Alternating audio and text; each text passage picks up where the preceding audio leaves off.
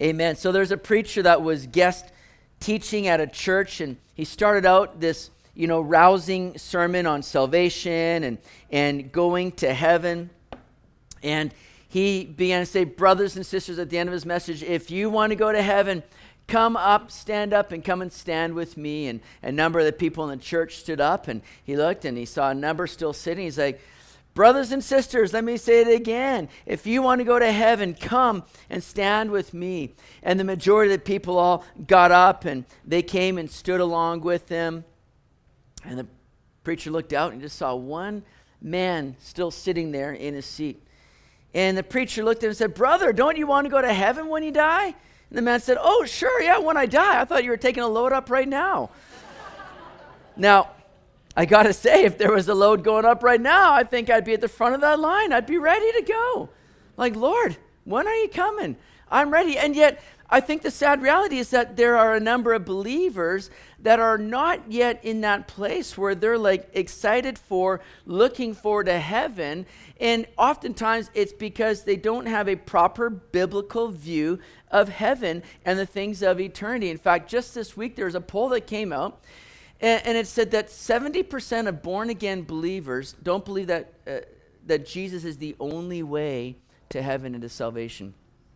70% of born again, I, I, would I'd like to clarify, I think that's 70% of professing believers and not born again believers, because we know that there's only one way Jesus Christ. He's the way, the truth, and the life. And no one comes to the Father except through him. And yet, this seems to be a view that many are kind of having now professing to be believers thinking, well, you know, there's other religions, there's other options out there. I don't want to say that Jesus is the only way. And so, with that kind of thinking, you'd have to wonder what kind of biblical stance do they have when it comes to things to come, to matters of eternity. And, and, and I think there's just a lot of people that don't have a proper view of these things. They, I think, would look at heaven and things of an eternal nature with a bit of mystery and wondering like what is it really going to be like? And and almost for some i think having a fear and a worry because there's so many things like left unanswered and uncertain uh, about eternity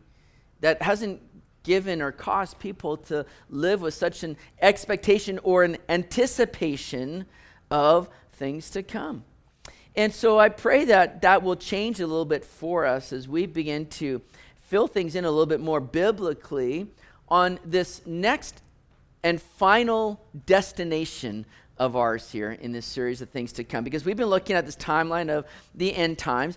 And so, what we are seeing next on that prophetic calendar is the rapture of the church. That's the next thing to come. There's nothing needs to be fulfilled before that happens. That's the imminent return of Christ when he catches us, the church, to meet him in the air where we will be with him in heaven for seven years. What's going on in the earth at that time? The tribulation period. Seven year tribulation. This is God's judgment on the earth against a Christ rejecting world. It's also a time where he's stirring up the hearts of Israel and, and renewing Israel back to faith in him. So the seven year tribulation, and then at the end of that tribulation, there's that final rebellion led by the Antichrist, not the final rebellion, but a rebellion against God and against God's people. Uh, Battle of Armageddon. Christ comes back, the second coming of Christ, where he sets foot on the earth again. Final judgment, and then the millennial reign of Christ. Sorry, not the final judgment.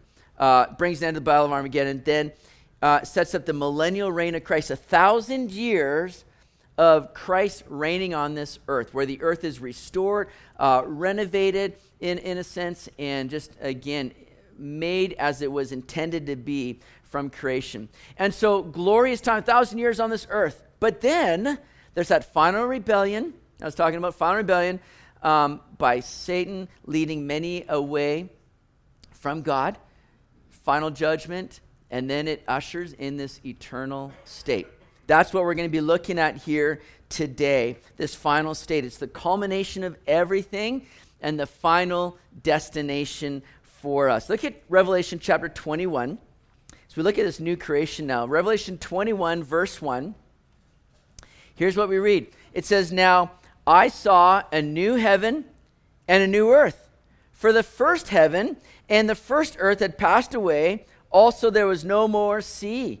Then I, John, saw the holy city, New Jerusalem, coming down out of heaven from God, prepared as a bride adorned for her husband. And I heard a loud voice from heaven saying, Behold, the tabernacle of God is with men, and he will dwell with them, and they shall be his people. God himself will be with them and be their God. And God will wipe away every tear from their eyes. There shall be no more death, nor sorrow, nor crying. There shall be no more pain. And the former things have for the former things have passed away. Then he who sat on the throne said, Behold, I make all things new. And he said to me, Write, for these words are true and faithful. Hey, are you, are you getting excited just reading those first few verses here? To think about Jesus making all things new, where there's going to be no more pain, no more death, no more sin, no more crying, no more any. It's just going to be glorious. It's going to make all things new. I'm so looking forward to this a new heaven and a new earth. And we need it because the old is going to pass away. Why so? Why does the old earth, the old heaven need to be, be um, removed? Because it's been corrupted, marred by sin. Now, like I said, before the millennium, right, uh, the world is going to go through a type of recreation or renovation and it's going to need it then before the millennium because the world during the tribulation period is just going to get beat up. Man, it's the judgment of God upon the world. And so there's going to be devastation that's going to be taking place in the world for those seven years. So as the millennial reign comes in, there's going to be this kind of new order, recreation. It's going to be like the earth going back to the way it was at creation, the way that God intended it. But here's the reality is that during the millennial reign of Christ, sin is still going to be present. It's not going to be acted upon because Satan is going to be bound. He's going to be chained and put in the pit where he's not going to have influence any longer. So, though there's going to be people brought into the millennium in a natural physical body that have come through the tribulation as believers in Christ, they're going to be in their natural bodies. They have the propensity to sin, but they're not going to act on it because it's going to be that righteous reign of Christ.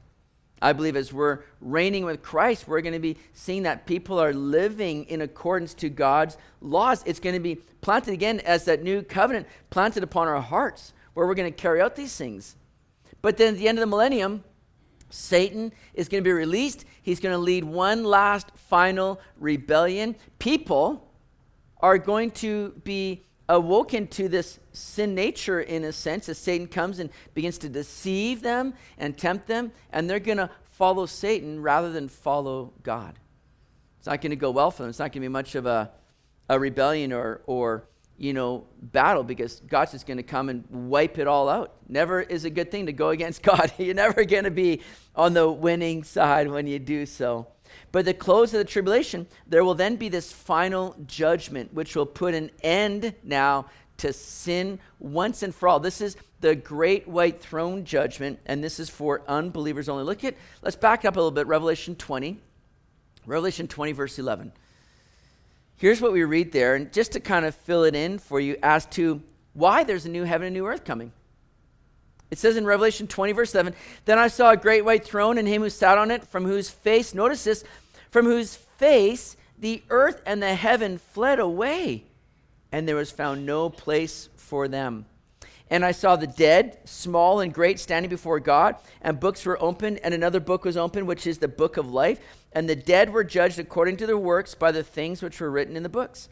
The sea gave up the dead who were in it, and death and Hades delivered up the dead who were in them, and they were judged, each one according to his works. Then death and Hades were cast into the lake of fire.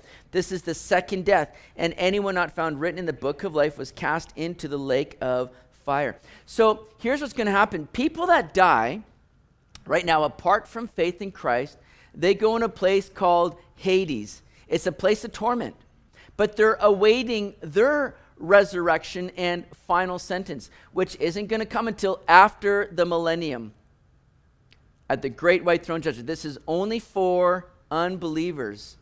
And this is not a judgment of works to see, well, have you kind of qualified now to make it into heaven? Have you done enough to kind of turn things around to be? No, this is not a, a, a, qualification for heaven. This is a final sentence because they have already rejected Jesus Christ. There's going to be No debate of guilt here, only prosecution. No defense or jury, just the judge. No appeal, only a sentence. And it says that they're going to suffer the second death, which is eternal punishment now in the lake of fire, where the first residents were the Antichrist and the false prophet after the tribulation. And then the next resident was Satan, who was cast in the lake of fire after the millennium and now at the great white throne judgment. All those that have died apart from faith in Christ will be placed in this final sentence in the lake of fire, where they'll be in torment for all of eternity, sadly. Here's the reality, guys, is if you are born once, you're going to die twice. If you're born twice, you're going to die once. See, Jesus calls us all to the need to be born again. Born not just naturally, but born in the spirit. And those that are born twice are only going to die once, meaning you're going to die physically, but then you're going to be raised to life in and through Jesus Christ, who is the first fruits of our resurrection because you put your faith in Jesus.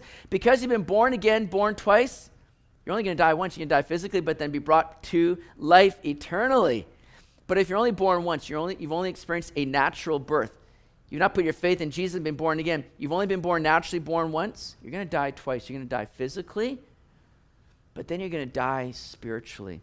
That's the second death that's talked about here in Revelation chapter 20. The question is, have you been born again? Not the, the, the question is never, do you go to church? The question is never, do you believe in Jesus or believe in God? A lot of people say, oh, I believe in, I believe in Jesus. Sure. The question is, have you been born again? Have you been regenerated from the inside out? That's a work of the Spirit. Only God can do that. This isn't putting on works. This isn't being a good person. This is a spiritual work that takes place as you're born again, as you put your trust in Jesus Christ. Have you been born again? If you're born again, then you never have to worry about death. Oh, we might die physically, but we ultimately just graduate to our eternal home, our resurrected body, where we are with Jesus forever. So, the reality is that the earth and the heaven need to be dissolved and wiped away for the new earth and heaven to come because the old earth, the old heaven, is, is going to be marred and, and judged or judged, and it's going to it's been corrupted by sin, even, even the heaven. Satan is called the prince of the air. Jesus talked about these very things happening, Matthew 24, verse 35, when he says, Heaven and earth will pass away, but my words will by no means pass away. Peter alludes to this time when he says in 2 Peter chapter 3, verse 10, But the day the Lord will come as a thief in the night, in which the heavens will pass away with a great noise, and the elements will melt now with fervent heat. Both the earth and the works that are in it are going to be burned up, it says. So Peter alludes to this day. And this is now where we pick it up in Revelation 21. And notice this is a new heaven and earth. Understand this here, because this isn't a remodel, this isn't a reconstruction, this is not a renovation of what once was as it was going into the millennium. This is now the earth and the heaven that is completely dissolved, taken away, fade away, and now a completely new heaven and earth. It's going to be something completely beyond what we've experienced and beyond what we can even conceive this side of eternity. That word new, the Greek word kainos, speaks of something that's fresh. It's not new in the sense that something old was just freshened up. It's that this new thing is completely new in character. It's as though it's unfamiliar to us, something we haven't experienced before. See, you can go and you know, buy a new car. But you're still getting in a car going, I'm familiar with cars. I've had a car before. It might be new for me, but it's not new in concept. I'm not going into a car going, What is this round thing? A steering wheel? That is so awesome. What is this all about? What are these pedals doing here? No, you're, you're stepping in a car. You're familiar with how it operates, right? You're not blown away by something new. Might be new to you, but it's not new in nature or in character. But this new heaven now and this new earth is going to be new in the sense that we can't even comprehend it. It's going to be so completely different. Remember Paul, and he lists this in, in 2 Corinthians chapter 12 when he says that he knew man that was caught to the third heaven. He's talking about himself. And, and he goes on to say that he heard inexpressible words which is not lawful for a man to utter. So here's Paul taken up to, to heaven, and he's experiencing things now that he can't even describe. And he's not just talking about the things. I mean, this is what this is what amazes me. Because I think heaven is going to be so beautiful. We're going to see things that we've never seen. But Paul doesn't talk about the things he saw. He says, I can't even explain to you the things that I've heard. I think we're going to be hearing things we've never heard before. I think we're going to be seeing things we've never seen before. I think we'll be smelling things we've never smelled before.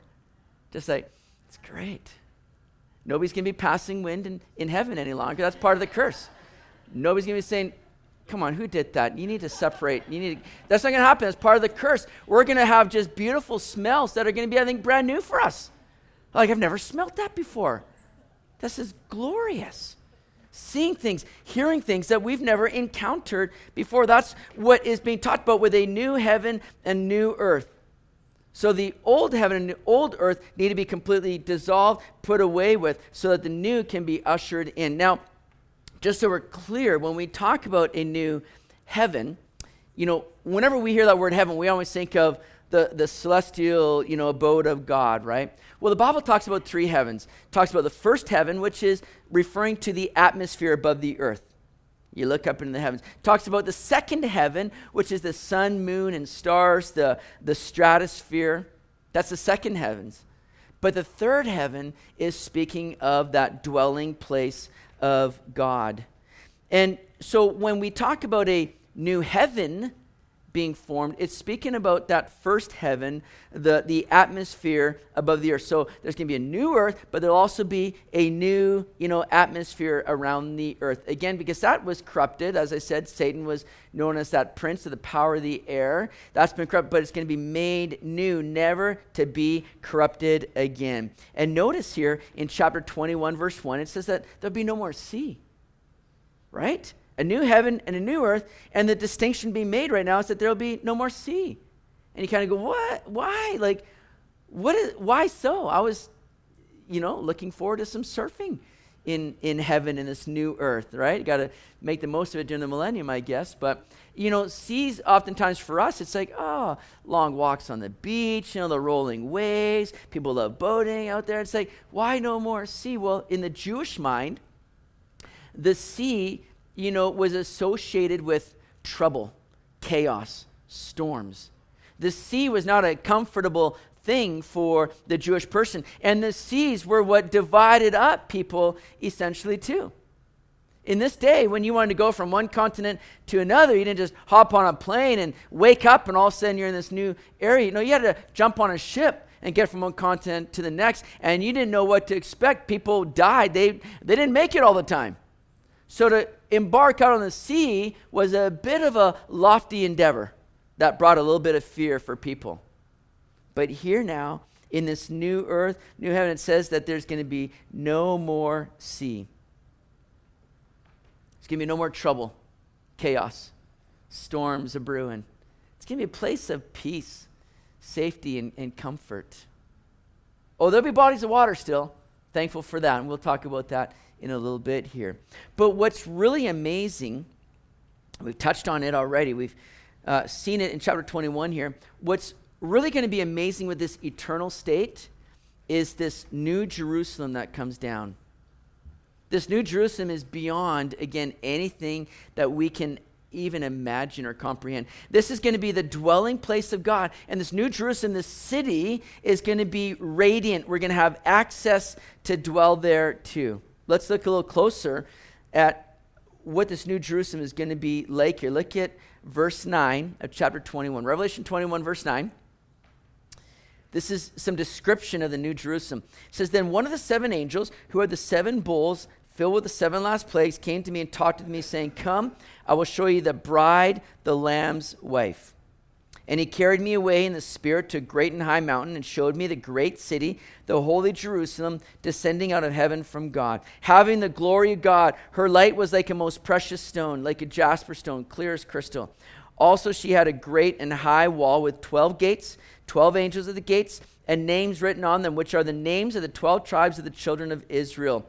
Three gates on the east, three gates on the north, three gates on the south, and three gates on the west. Now, the wall of the city had 12 foundations, and on them were the names of the 12 apostles of the Lamb.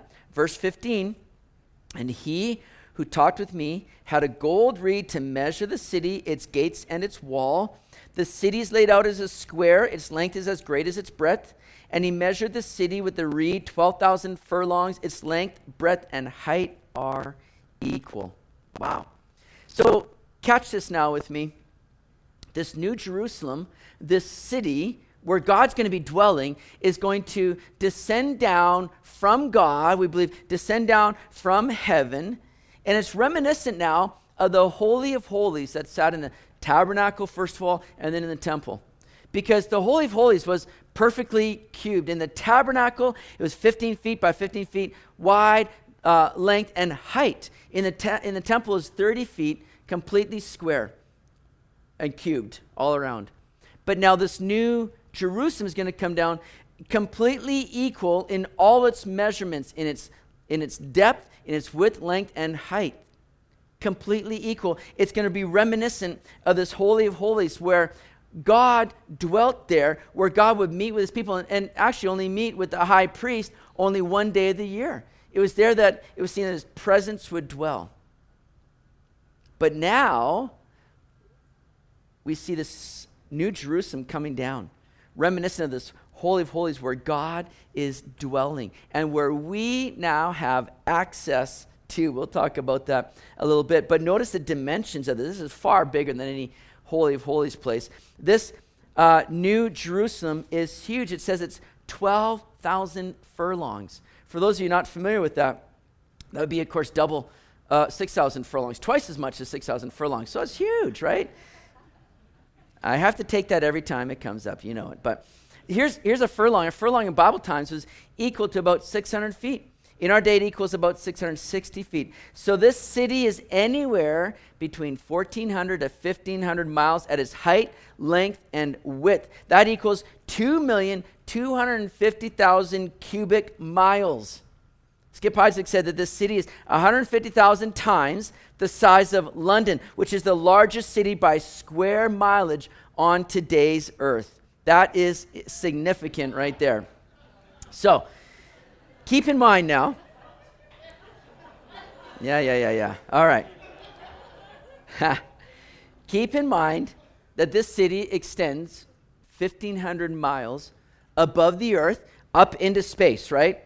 And, and we are in these glorified, resurrected, eternal bodies that are no longer limited to physical dimension. You think about Jesus, right? When he resurrected and he was able to, to you know, go into a room that had a locked door. He was able to pass through the wall, the door. He was able to like leave the two on the road to Emmaus and then just all of a sudden be gone and appear over, over another place. He was no longer limited to this physical dimension. We're going to have these resurrected eternal bodies, which means that we're going to be able to use up every bit of space in this 1,500 mile high, 1,500 mile long, 1,500 mile wide, 2,250,000 cubic miles of space. We're going to be moving in here and living in here in these resurrected bodies. Henry Morris calculated that if 20 billion people got saved over all of history, if you just take 20 billion people that are saved and you bring them into the New Jerusalem and you took only a fourth of that city to place everyone, you'd have a space of 75 acres each at its length, width, and height. 75 acres for every person if 20 billion people are there and only in a fourth of that city. That's some vaulted ceilings there you get to enjoy in that day. This is going to be unlike anything that we've ever experienced or seen. It is cool stuff here. Now, here's some perspective as to what this cube coming down and whether it's going to be sitting on the earth or whether it's going to be hovering above the earth. Some believe maybe it's going to be like orbiting around the earth. We don't know exactly. But this new Jerusalem is going to come down from God, from heaven, and this is the size of it. This is some other perspective here. Uh, you got from Florida to like Maine is about 1,500 miles. From New Mexico, Al- Albuquerque, New Mexico to uh, Seattle, uh, about 1,500 miles. So this place here is going to be uh, sitting on the world. And just, you think about the world today. And um, you think about how much space there is, and yet how much unoccupied space there is, right? Uh, people love to kind of clutter together into cities and areas around there. There's so much unused space. Now, when this New Jerusalem comes, there's going to be so much space, but here's the thing there's going to be enough space for us all to dwell in the New Jerusalem, but I, I believe we're still going to have access now to the earth, the new earth.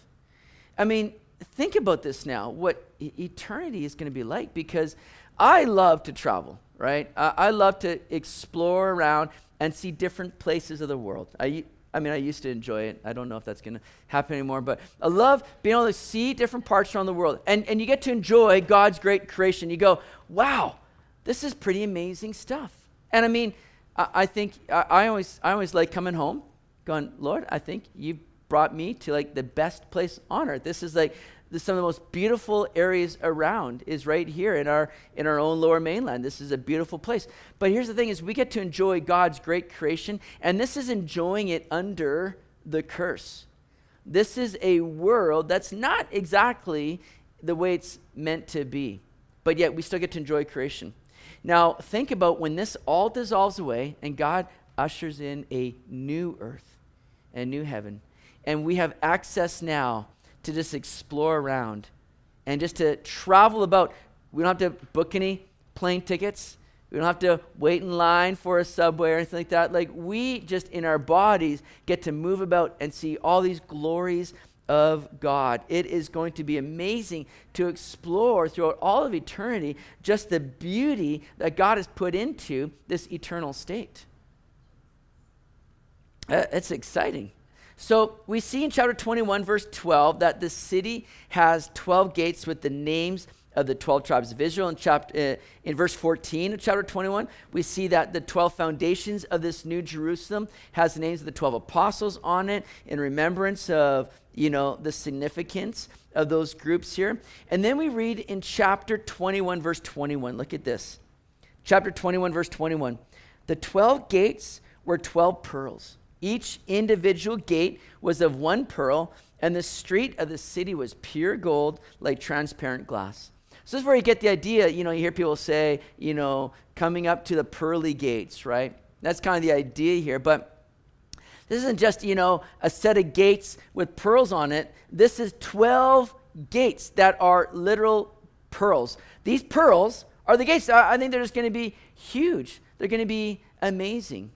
And it's kind of that reminder for us too, because how is a how is a pearl formed? It's formed within the flesh of an oyster when an irritant gets in, whether it's a piece of sand or or you know something, a parasite, and that oyster begins to uh, have this secretion that goes around that irritant, this, this milky kind of secretion that begins to form around it, and layer after layer begins to build until you end up with this perfectly formed, brilliant, round, shiny pearl this beautiful jewel. And I think these pearls are just going to be reminders for us that though we've gone through difficulty perhaps in this life and we faced irritants, God has turned all those things around for good. God has worked through all those things and brought such beauty out of it all. I'm so thankful for that. Well, this whole city seems to be just a dazzling, transparent, radiant place here for us it, it says that it has a gold street there like transparent glass. Just pure gold that's just like so clear. It's just no impurities in it. It's just, again, something I think that is completely new to us that we haven't experienced or witnessed before. I mean, I would take just regular gold. I mean, uh, that's something I haven't seen a lot of, but I mean, transparent gold like glass now. I mean, this is going to be, again, so pure and so good. And I like the idea that there's just you know, it just says the street of gold. It's like there's just one street in this city. See, I can be pretty directionally challenged. I rely way too much on Apple Maps. I don't know about some of you. I'm like, my goodness, where am I? Where, where do I need to go? I missed that turn. Oh, my goodness. Pull up maps, you know. Here in heaven, one street. GPS ain't going to be needed. We're not going to be getting lost. We're not going to be getting turned around. We know exactly where. And it's going to be so illuminated, so bright. Uh, it, it alludes to this New Jerusalem being just completely like transparent, where I think we're just going to be able to see right into it, see all that's going on, and just be constantly reminded of God's presence there in this New Jerusalem. Well, let's look at a few more blessings that are coming and associated here with this new earth, new heaven, new Jerusalem specifically. Look at chapter 22, verse 1. Chapter 22 says, And he showed me a pure river of water of life, clear as crystal, proceeding from the throne of God and of the Lamb. And in the middle of its street and on either side of the river was the tree of life, which bore 12 fruits, each tree yielding its fruit every month. The leaves of the tree were for the healing of the nations. And there shall be no more curse, but the throne of God and of the Lamb shall be in it, and his servants shall serve him. Verse 4 They shall see his face, and his name shall be on their foreheads. There shall be no night there. They need no lamp nor light of the sun, for the Lord God gives them light, and they shall reign forever and ever.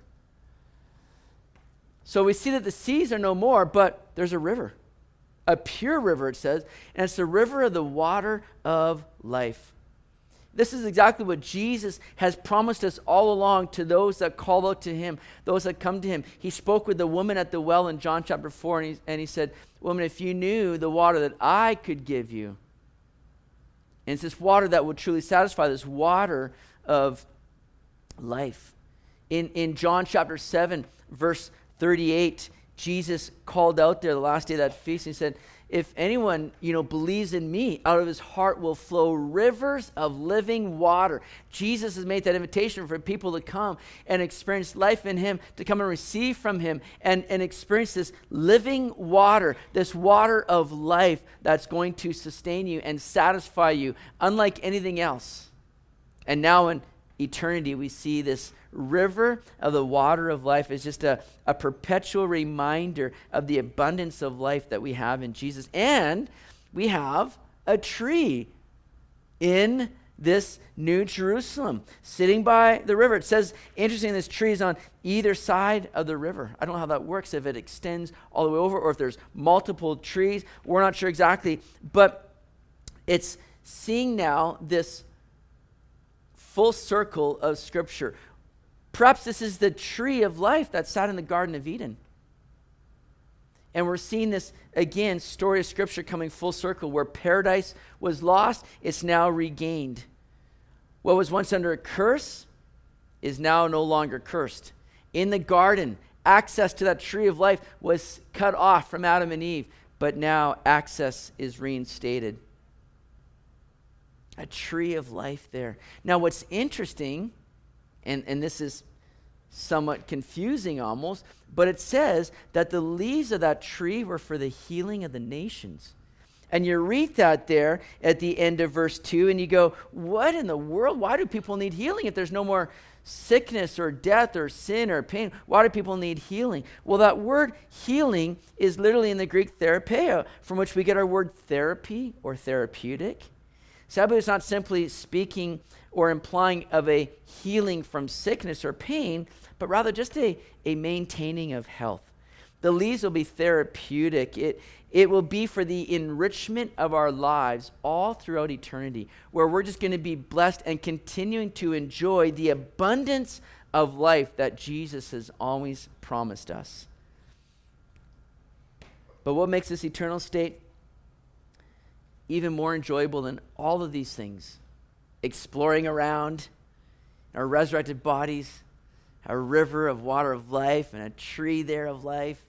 What makes this time even more wonderful that I think needs to be our focal point and our, our, our number one hope and expectation or anticipation of heaven is that God is going to be there. And we shall see him, as it says, face to face there in Revelation 22, verse 4. He's going to dwell in the new Jerusalem. His throne is going to be there, and we're going to have access into the new Jerusalem. It tells us that the gates of the city are never closed. Now, back in Bible times, cities would have gates, they'd have fortified walls, and those gates would be closed every night because they were worried about people that would come in and cause disruption or harm. Threats from outside, they'd close the gates. Here in heaven, we don't have any threats or worries. The gates are going to be open, and we have continual access in to where we get to be with God and see Him face to face. This is a privilege that nobody has ever experienced before. Remember when Abraham sorry, uh, Moses was saying, if I could just see you, God. Remember, God said, nobody can see my face and live. But I'll put you in the cleft of the rock and I'll pass by and you'll see my, my afterglow. Nobody's had the privilege of seeing God.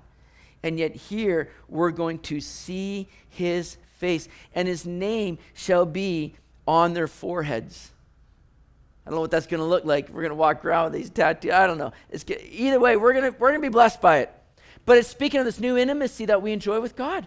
This, this greatness of the relationship that has been not complete in the sense that we haven't been able to I- enjoy Him in the fullness that we can this side of eternity. But we're going to see Him. We're going to be brought into a new relationship with Him, a new intimacy that's never been experienced to this degree. Heaven is going to be so good. And, and, and we like to think a lot of times, people, their concept of heaven is just all about seeing loved ones that have gone on before them, or perhaps seeing, you know, Rover, their pet dog that died, you know, 20 years ago. Am I going to see Rover? I don't know if we're going to see, you know, dogs in heaven. I, am not going to say either way on that. Um, but that shouldn't be our hope. That shouldn't be our expectation.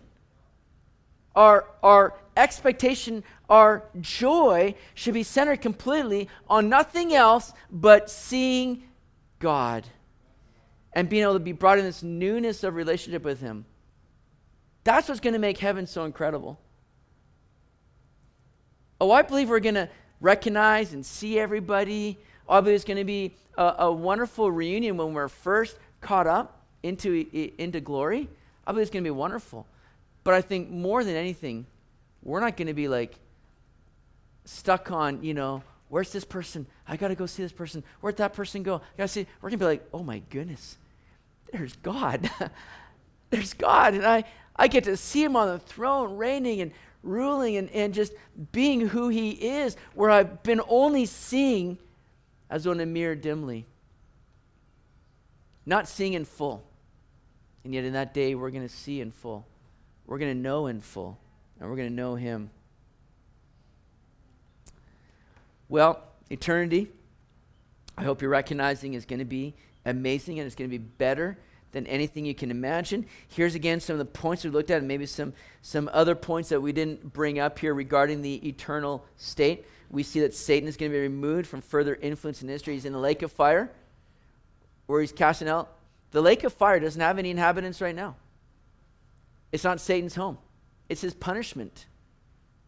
And he's going to be there, no longer influence anything. Sin is going to be done away with. The old earth is going to be, the corruption of it is going to be done away with, and a new heaven, new earth where sin cannot corrupt any longer. There's no longer any sea, there's no longer any death, crying, or pain. All things will be made new. No longer any night. No longer, and that's pretty cool, eh?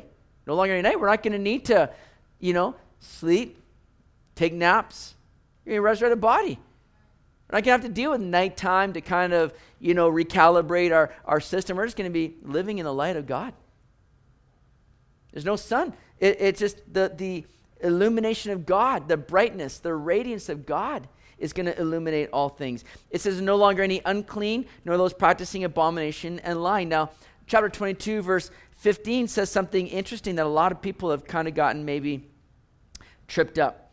Um, it says there, but outside are dogs and sorcerers and sexually immoral and murderers and idolaters and whoever loves and practices a lie.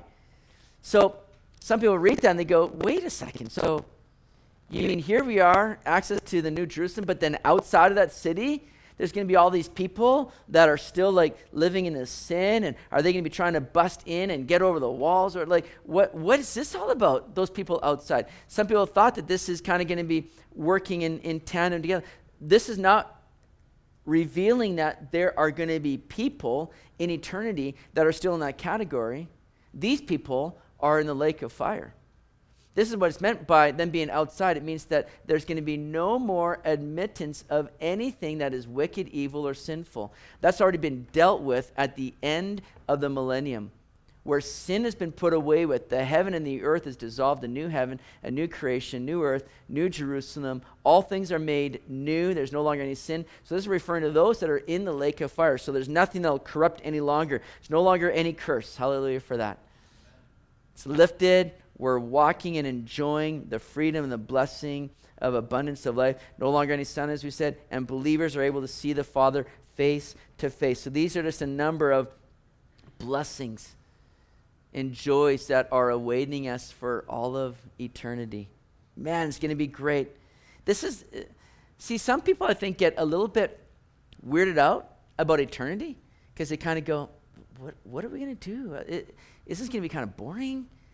Like they have that comic you know, concept of just, you know, sitting on a cloud playing your harp in like a, a, you know some weird angelic outfit right it's like what is this all about that's not what heaven is going to be god is creating something so glorious so wonderful that we get to participate in and enjoy my friends we're going to be just i think for all of eternity just like jaws dropping like whoa wow like i think all of eternity that's all i'm going to be doing Wow, it's amazing. Oh man, it's going to be incredible. And this is just, just, I mean, we're just scratching the surface here. Listen, we've, we've taken time, um, a couple times in this church where we've gone through the book of Revelation verse by verse, taken a, a long time to go through it. The last time was, I think, about five, six years ago. All those messages are online. If you want to get into Revelation a little bit more and really break down some of these things, we got some extensive teachings, verse by verse of the book of Revelation. Go to our website, go to the messages page, you'll see it all there. And you can really dive in and, and, and just really see a lot more. We're just kind of doing a, a flyover and just scratching the surface when it comes to this eternal state. But I, I think we're hitting enough for us to go, bring it on. I'm ready. This is exciting stuff. Let's, let's end here now with verse 12 of chapter 22. Jesus says, And behold, I'm coming quickly, and my reward is with me to give to everyone according to his work. I am the Alpha and the Omega, the beginning and the end, the first and the last. Blessed are those who do his commandments, that they may have the right to the tree of life and may enter through the gates into the city. But outside are dogs and sorcerers and sexually immoral and murderers and idolaters and whoever loves and practices a lie. I, Jesus, have sent my angel to testify to you these things in the churches. I am the root and the offspring of David, the bright and morning star. And the Spirit and the bride say, Come. And let him who hears say, Come. And let him who thirsts Come, whoever desires, let him take the water of life freely. I love the invitations that we see throughout God's word. Because repeatedly throughout God's word, we hear that invitation is simply come. God doesn't say, clean yourself up, do better, fulfill your requirements. He says, come. Come and what? Take the water of life freely. See, we start out by asking, Are you born again? Have you experienced that new life in Christ? That new life in Christ, that life that you are regenerated and born again, comes not by us going to church, trying to be a good person. That happens when we put our trust in Jesus as the one that makes that all possible. That's why he came into this world the first time to die on a cross, to pay the penalty for your sin and my sin. He rose again, securing life and securing the hope and the blessing, the expectation of eternal life. All these things that we read, Jesus, we saw, has said these things are true and faithful. This is something that we can count on. But the question is, are you ready to receive this and experience this? Is this your confident expectation or is this an uncertainty for you? Because it doesn't need to be. Nobody needs to leave here uncertain of where they're going when they die. If you're uncertain today, that can change in a heartbeat. Because Jesus simply says, Come and receive of this water of life freely. Jesus has done it all for you. And all he asks of you is to turn away from your way, your sin, and to turn to him in trust, and in faith that He's made it all possible for you, that He's your Lord and Savior, that He's paid the price for your sin and He's brought forgiveness to bring you in to new life and new relationship with Him. Have you received that today? Have you taken of this freely? It's the grace of God. It's not by works, it's all by His grace. Don't fight it, don't try to earn it. You can't work for it. You need to receive it. Come and take the water of life freely today. Let's pray. Worship team, would you come up? Lord, we just commit ourselves to you here today. Thank you for this series, God, that we've been able to take some weeks to look at all that you have planned, all that we can have a confident expectation of. But I pray, Lord, that it would not just be an expectation, but it be our anticipation, that this is something that we are eagerly and excitedly waiting for. Lord, not in fear or doubt as to what these things are going to be like, but in excitement of all that you have in store for us, Lord. And I pray that as we travel through this world, we would travel lightly, not getting hung up on difficulties, on problems, on trials. Let those things not drag us down, Lord. Let us have our eyes set upon you, fixed upon heaven.